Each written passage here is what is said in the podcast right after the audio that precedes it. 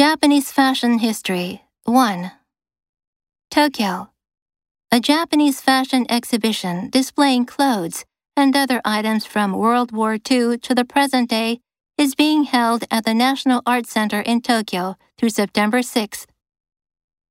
From state mandated war clothing of the mid 1940s to the Lolita look and avant garde, Fashion in Japan 1945 to 2020 offers a fascinating retrospective through more than 800 exhibits, including clothing, magazines, and videos.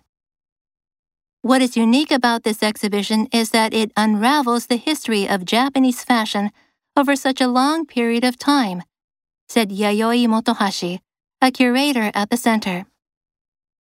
The exhibition begins with photographs from the 1920s showing city women, then called modern girls, who imitated styles worn by American movie stars.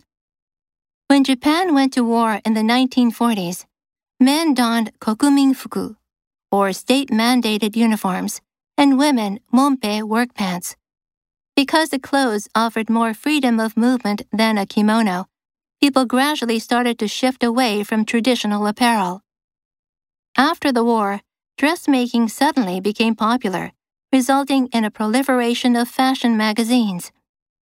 When Japanese cinema began its golden age in the mid 1950s, the styles donned by stars on the screen influenced fashion on the street.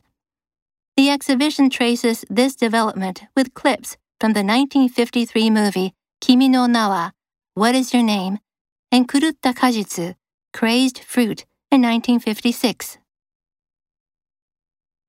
Mandate the government mandated the shutdown of non essential businesses in the city. Avant garde. His movies were regarded as avant garde at that time. Retrospective. The story is narrated from a retrospective point of view. Unravel. He quickly unraveled the tangled thread.